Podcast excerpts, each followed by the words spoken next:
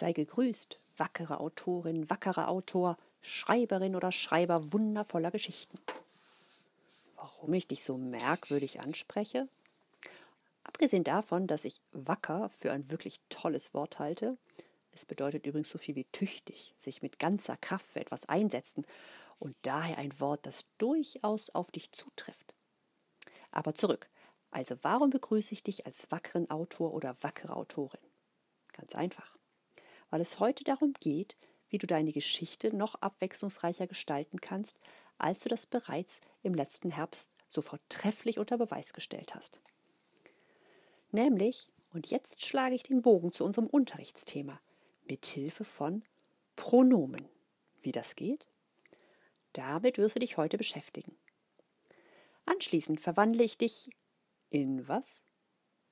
Da musst du dich noch ein bisschen gedulden. Und zum Schluss gibt es das allerletzte Kapitel aus Erich Kästners, als ich ein kleiner Junge war.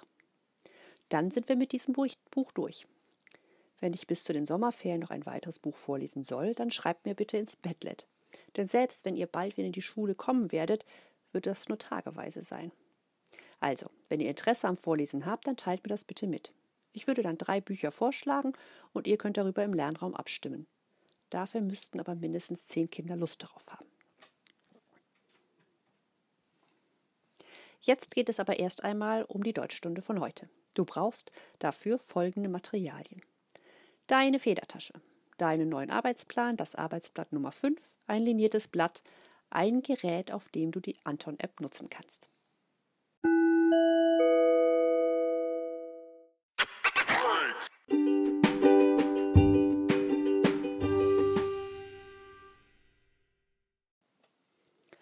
Bist du bereit? Wenn du jetzt die Anton-Aufgaben noch nicht bearbeiten kannst, dann kannst du das ja auch später noch nachholen.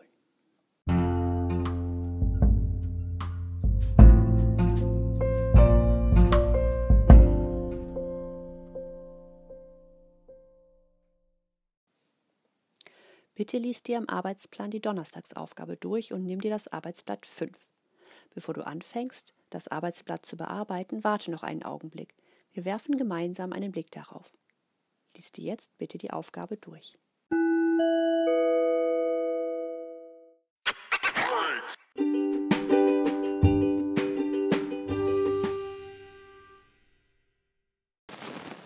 Ich gehe mal davon aus, dass die Aufgaben leicht zu verstehen waren. Das Arbeitsblatt schauen wir uns gleich an. Ich wollte nur kurz etwas zu den Anton-Aufgaben sagen. Bei Anton sind unter der Übung Pronomen verwenden sechs Teilaufgaben und der Test. Kannst also heute zum Beispiel drei Aufgaben machen und morgen die weiteren drei mit dem Test. Oder du teilst es dir anders auf. So, jetzt schauen wir uns kurz das Arbeitsblatt an. Die Überschrift gibt dir schon einmal einen Anhaltspunkt darüber, wo Pronomen eine besondere Rolle spielen könnten. Ein langweiliger Aufsatz. Hast du schon eine Idee? Erinnerst du dich noch an unseren Geschichtenwettbewerb? Auch da ging es unter anderem darum, deinen Aufsatz spannender zu gestalten.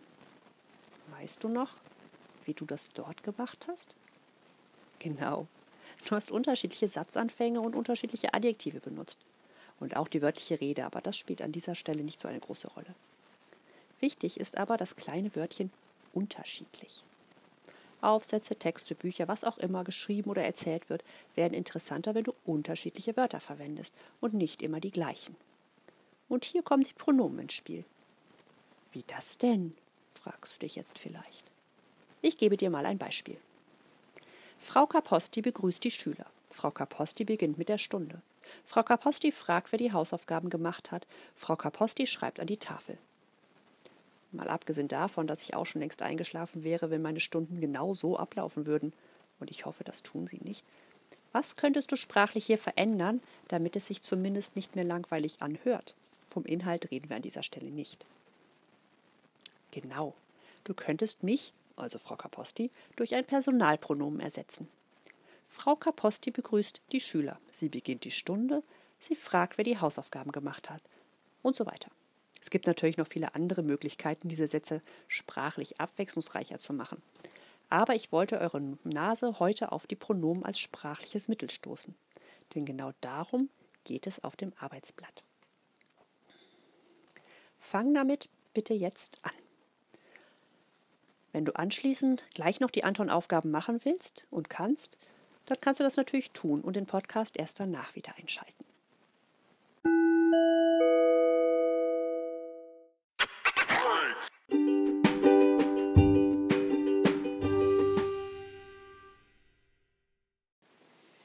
Da bist du ja wieder. Hast du alles gut geschafft? Prima. Morgen lernst du noch einen weiteren Aspekt bei dieser Wortart kennen. Aber für heute, vorausgesetzt, du hast die Anton-Aufgaben auch schon fertig, hast du deinen aktiven Teil an dieser Deutschstunde hinter dich gebracht. Zumindest was die geistige Anstrengung angeht. Körperlich geht es jetzt weiter. Heute bekomme ich tierischen Besuch. Neugierig geworden? Na, dann komm doch mal mit.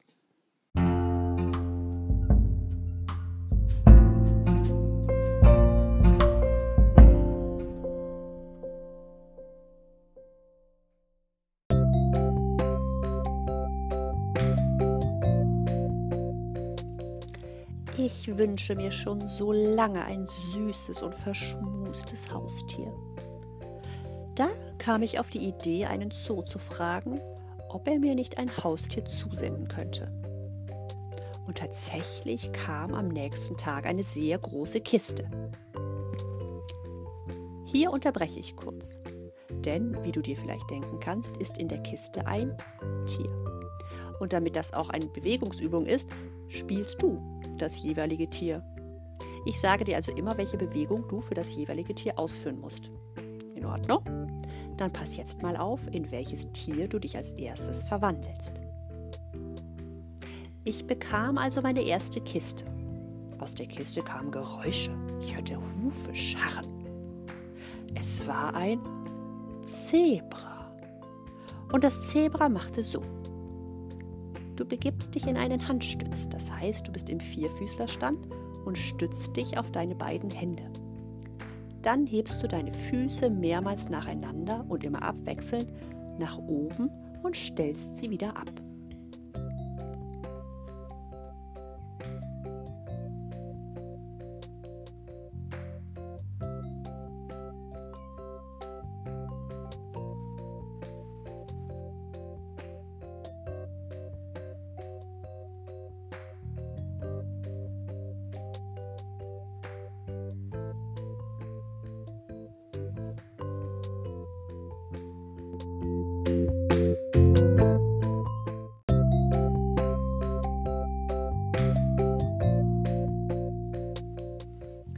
Das Zebra war viel zu groß.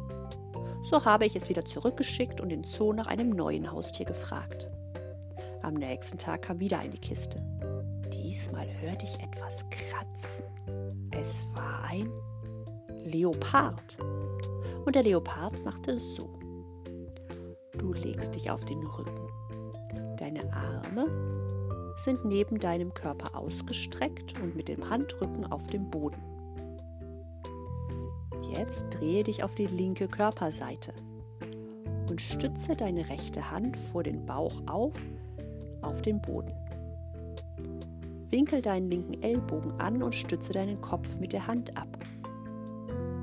Jetzt hebe dein rechtes Bein ausgestreckt, seitlich nach oben und bewege es schnell und mehrmals hintereinander von oben und nach unten und wieder zurück.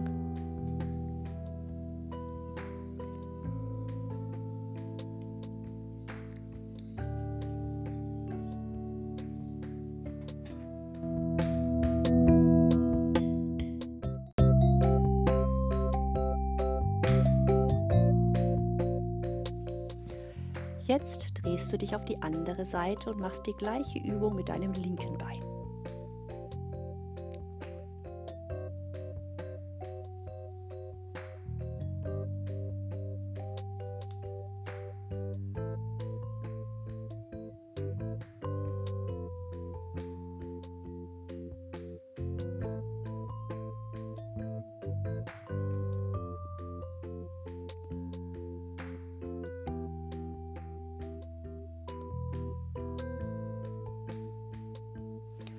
Doch der Leopard war viel zu schnell und ließ sich gar nicht einfangen.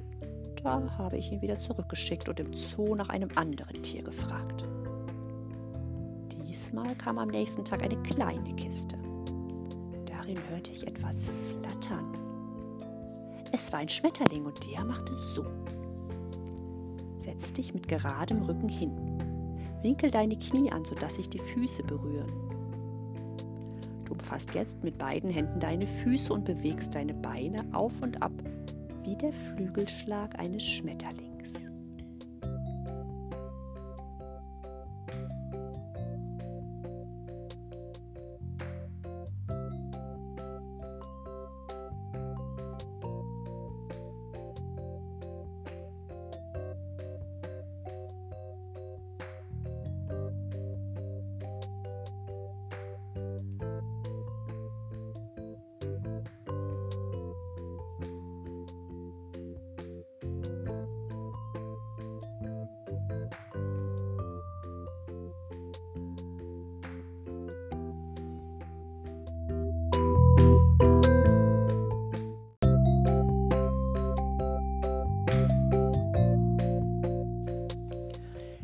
War der Schmetterling jedoch viel zu zart. Er war sehr schön, aber kuscheln konnte ich mit ihm nicht.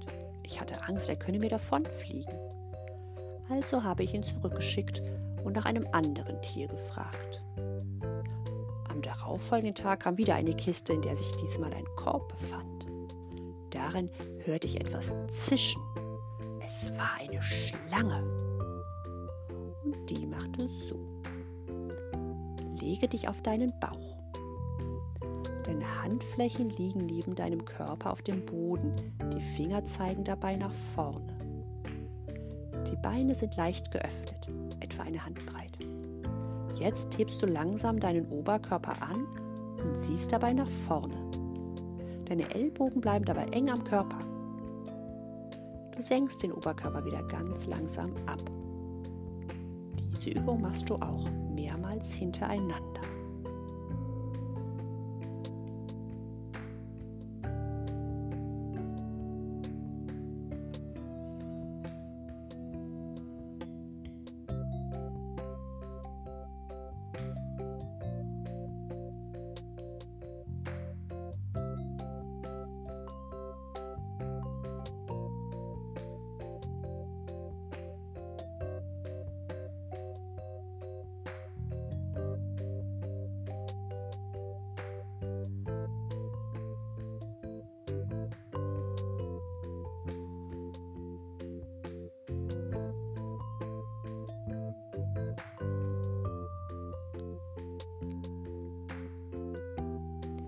Doch die Schlange war mir viel zu gruselig. Deshalb habe ich sie auch zurückgeschickt. Jetzt hatte ich erst einmal genug. Ob der Zoo mich nicht richtig verstanden hatte? Ich wollte doch ein süßes und vor allem ein verschmustes Haustier. Hm. Ich beschloss, einen neuen Versuch zu wagen. Aber davon erzähle ich dir morgen.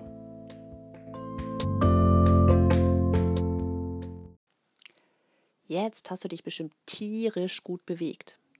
Dann kannst du jetzt dem allerletzten Kapitel lauschen.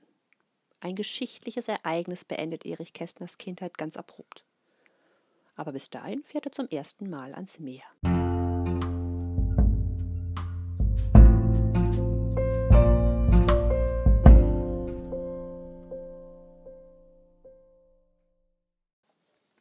Das 16. Kapitel, das Jahr 1914. Ich wurde älter und meine Mutter wurde nicht jünger. Die Cousine Dora kam aus der Schule und ich kam in die Pflegeljahre. Sie begann das Haar hochzustecken und ich begann die Weiber zu verachten, dieses kurzbeinige Geschlecht. Dora behielt ihre neue Frisur bei, ich gab meine neue Weltanschauung später wieder auf. Aber für ein paar Jahre wurden wir uns fremd. Erst später, als ich kein kleiner Junge mehr war, erneuerte sich unsere Freundschaft, damals, als sie mir lachend half, mich als Mädchen zu verkleiden. Ich wollte während einer Seminarfeier die Professoren und die Mitschüler zu Besten haben, und der Spaß gelang vorzüglich. Niemals wieder bin ich so umschwärmt worden wie als angeblicher Backfisch in der festlich geschmückten Turnhalle des Freiherrlich von Fletscherschen Lehrerseminars. Erst als ich blond bezopft und in wattierter Bluse zum Hochreck lief und eine Kür turnte, dass der Rock flog, ließ die Anbetung nach. Doch das gehört nicht hierher. Nachdem Dora konformiert worden war und weil Tante Lina keine Zeit hatte, wurde meine Mutter als Reisemarschall und Anstandsdame engagiert und fuhr mit der Nichte wiederholt an die Ostsee. Der Ort hieß Müritz und sie schickten fleißig Ansichtskarten und Gruppenbilder, die der Strandfotograf geknipst hatte. Während solcher mutterlosen Wochen verbrachte ich die schulisch freien Stunden in der Villa am Albertplatz. Abends kam mein Vater von der Fabrik her angeradelt. Wir aßen mit Frieda und der Tante in der Küche und gingen nicht nach Hause, bevor man uns hinauskomplimentierte. Onkel Franz meinte lakonisch, dass seine Tochter und seine Schwester sich an der Ostsee herumtrieben, sei ein ausgemachter Blödsinn. Doch die Tante gab nicht klein bei. Für sich selber hätte sie so viel Mut nicht aufgebracht. Für Dora war sie in, in Grenzen tapfer. Paul Schurich, der Lehrer und Untermieter, spürte, dass daheim die Hausfrau fehlte, nicht weniger als mein Vater und ich. Es fehlte die Frau im Haus und mir fehlte die Mutter. Doch in den Pflegeljahren gibt ein Junge so etwas nicht zu. Eher beißt er sich die Zunge ab.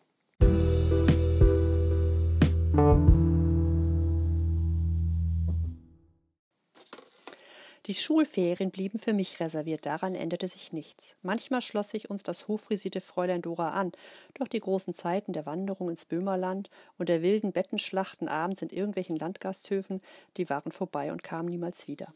Das Goldene wich dem silbernen Zeitalter, doch auch dieses hatte seinen Glanz. Meine Mutter war jetzt 40 Jahre alt und mit 40 war man damals ein gutes Stück älter als heutzutage. Man bleibt heute länger jung, man lebt länger und man wird länger. Der Fortschritt der Menschheit findet anscheinend der Länge nach statt. Das ist ein recht einseitiges Wachstum, wie man zugeben muss und täglich feststellen kann.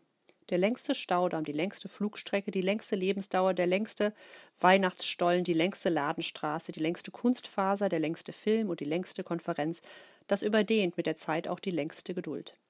Meine Mutter wurde älter und die Wanderungen wurden kürzer. Wir beschränkten uns auf Tagesausflüge und auch sie boten Schönheit genug und Freude im Überfluss in welche Himmelsrichtung man mit der Straßenbahn auch fuhr und an welche Endstation man auch aus dem Wagen kletterte, in Pillnitz oder in Weinböhler, in Heinsberg oder Weißig, in Klotsche oder im Plaunschen Grund, überall stand man tief in der Landschaft und mitten im Glück. Mit jedem Bummelzug war man sich der ersten halben Stunde so weit von der Großstadt fort, als sei man seit Tagen unterwegs. Wählen, Königstein, Kipsdorf, Lange Brücke, Großwein, Gottleuber, Tarant, Freiberg, Meißen, wo man auch ausstieg, war Feiertag. Die sieben Meilenstiefel waren kein Märchen. Sobald wir dann aus einem der kleinen Bahnhöfe traten, mussten wir freilich die eigenen Stiefel benutzen.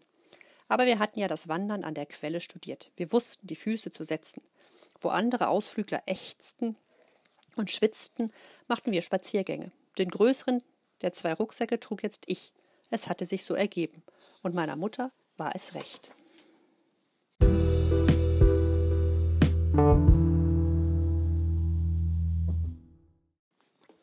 In den Sommerferien des Jahres 1914 griff Tante Lina tief und energisch in den Geldbeutel.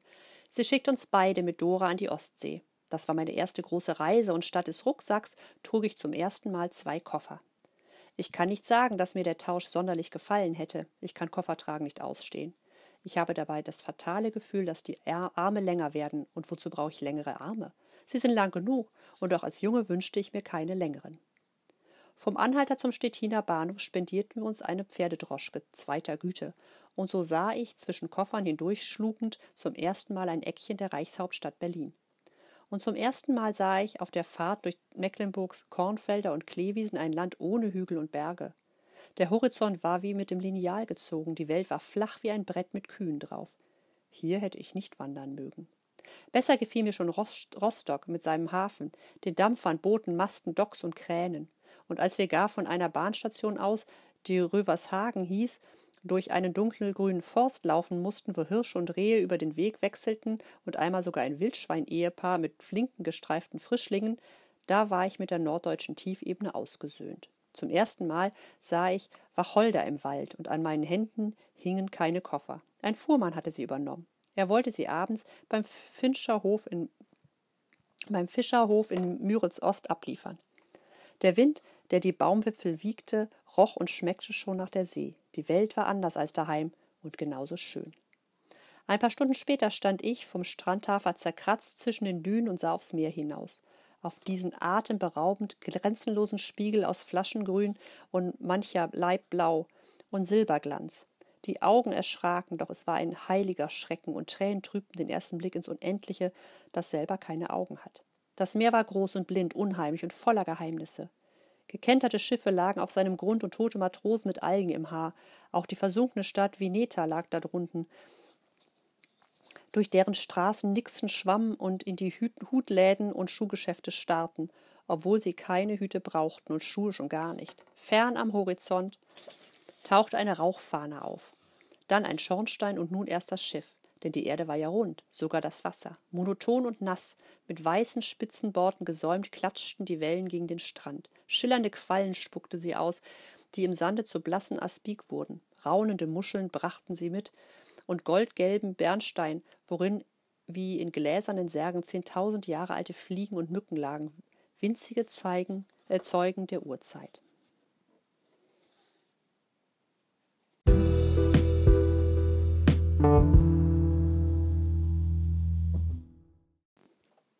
Sie wurden im Kiosk neben der Mole als Andenken verkauft, zwischen Zwetschgen und Kinderschaufeln, Gummibällen, Basttüten und Zeitungen von gestern. Am Rande des Erhabenen fand das Lächerliche statt. Man war den Städten entflohen und hockte jetzt angesichts der Unendlichkeit noch viel enger nebeneinander als in Hamburg, Dresden und Berlin. Man quetschte sich auf einem Eckchen Strand laut und schwitzend zusammen wie in einem Viehwagen. Links und rechts davon war der Strand leer. Die Dünen waren leer, die Wälder und die Heide waren leer, Während der Ferien lagen die Mietskasernen am Ozean. Sie hatten keine Dächer, das war gut. Sie hatten keine Türen, das war peinlich. Und die Nachbarn waren funkelnagelneu. Das war für die Funkelnagelneugierde ein gefundenes Fressen. Der Mensch glich dem Schaf und trat in Herden auf.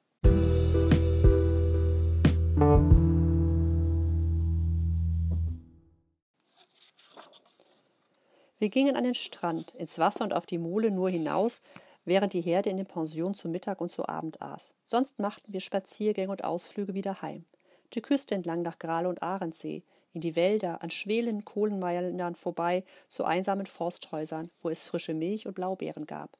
Wir borgten uns Räder und fuhren durch die Rostocker Heide nach Warnemünde, wo die Menschenherde auf der Ferienweide noch viel größer war als in Müritz. Sie schmorten zu Tausenden in der Sonne, als sei die Herde schon geschlachtet und läge in einer riesigen Bratpfanne. Manchmal drehte sie sich um wie freiwillige Koteletts. Da wendeten wir die Räder um und fuhren in die einsame Heide zurück. Hier oben in Mecklenburg hatte sich meine Mutter endlich wieder aufs Rad gewagt, denn an der Ostsee gab es keine Berge. Hier war die vertrackte Rücktrittbremse ein überflüssiges Möbel. Am schönsten war die Welt am Meer in sternenklaren Nächten. Über unseren Köpfen funkelten und zwinkerten viel mehr Sterne als daheim, und sie leuchteten königlicher. Der Mondschein lag wie ein Silberteppich auf dem Wasser. Die Wellen schlugen am Strand ihren ewigen Takt. Von Geza zuckte das Blinkfeuer herüber. Es war ein Gruß aus Dänemark, das ich noch nicht kannte. Wir saßen auf der Mole. Uns war so vieles unbekannt und wir schwiegen. Plötzlich erscholl Operettenmusik in der Ferne und kam langsam näher. Ein Küstendampfer kehrte mit Langpions beschmückt von einer der beliebten und preiswerten Mondscheinfahrten in See zurück. Er legte schaukelnd am Molenkopf an. Ein paar Dutzend Feriengäste stiegen aus. Lachend und lärmend trabten sie an unserer Bank vorüber. Kurz darauf versank das Gelächter hinter den Dünen und wir waren wieder mit der See, dem Mond und den Sternen allein.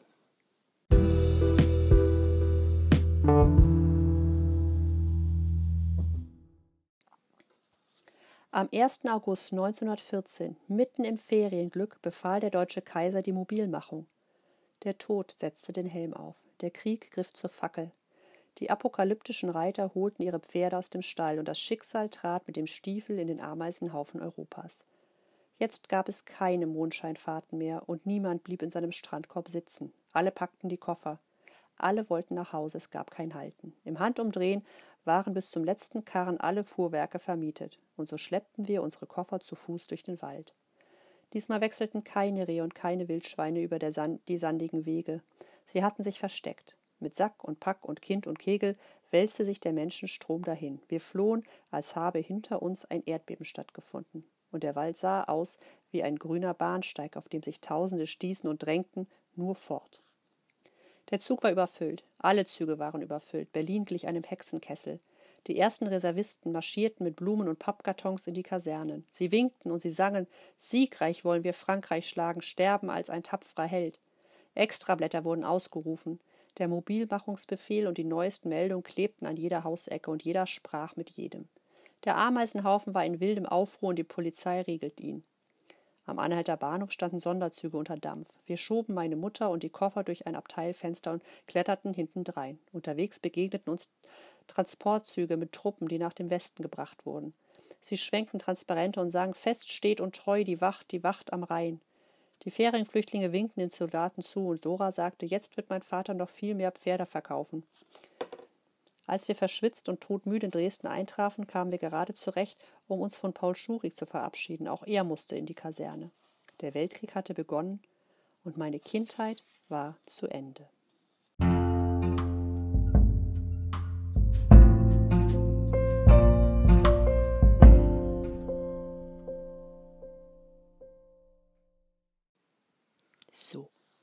Hast du das ganze Buch über Erich Kästners Leben als Kind vor über 100 Jahren gehört.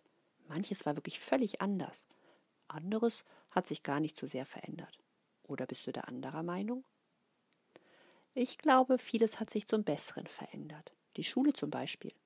Oder die beruflichen Möglichkeiten, nicht nur für Frauen, sondern eigentlich für alle, die es sich vorher zum Beispiel nicht leisten konnten. Heute entscheidet sich deine Schulwahl nach deinen schulischen Leistungen und nicht danach, ob deine Eltern es sich leisten können, für ein Gymnasium zum Beispiel Geld zu bezahlen. Und noch etwas hat sich ganz entscheidend geändert. Als Herr Kästner ein Kind war, gab es häufig Kriege in Europa. Es vergingen kaum ein paar Jahrzehnte, bis sich wieder zwei oder mehrere Länder so über etwas stritten, dass ihre Bevölkerung in den Krieg geschickt wurde. Das hat Deutschland nach dem Zweiten Weltkrieg nicht mehr erlebt. Wir leben bereits 75 Jahre ohne Krieg. Das ist so lange, dass es fast schon wieder in Vergessenheit gerät. Und Krieg ist furchtbar. Durch politische Bündnisse wie zum Beispiel die Europäische Union bemühen sich die Politiker darum, Konflikte politisch zu lösen und nicht kriegerisch. Außerdem sind wir heutzutage mit so vielen Ländern wirtschaftlich ganz eng verbunden, dass ein Krieg für alle Beteiligten sehr schädlich wäre. Trotzdem, es ist wichtig, diesen Frieden zu bewahren. Und das können wir bereits im Kleinen tun, indem wir respektvoll und höflich miteinander umgehen, niemanden beschimpfen oder niedermachen, weil er anders ist oder eine andere Meinung vertritt. Das kannst du genauso gut machen wie ich auch. So, genug geredet. Morgen gibt es kein Kapitel, aber vielleicht Vorschläge für neue Bücher, sofern ihr überhaupt Interesse daran habt. Die Deutschstunde ist zu Ende und morgen ist auch schon wieder der letzte Tag in dieser Schulwoche. Hoffentlich erfahren wir bald, wann ihr wieder in die Schule kommt. Lange kann es nicht mehr dauern. Haltet durch. Ich freue mich auf morgen. Tschüss.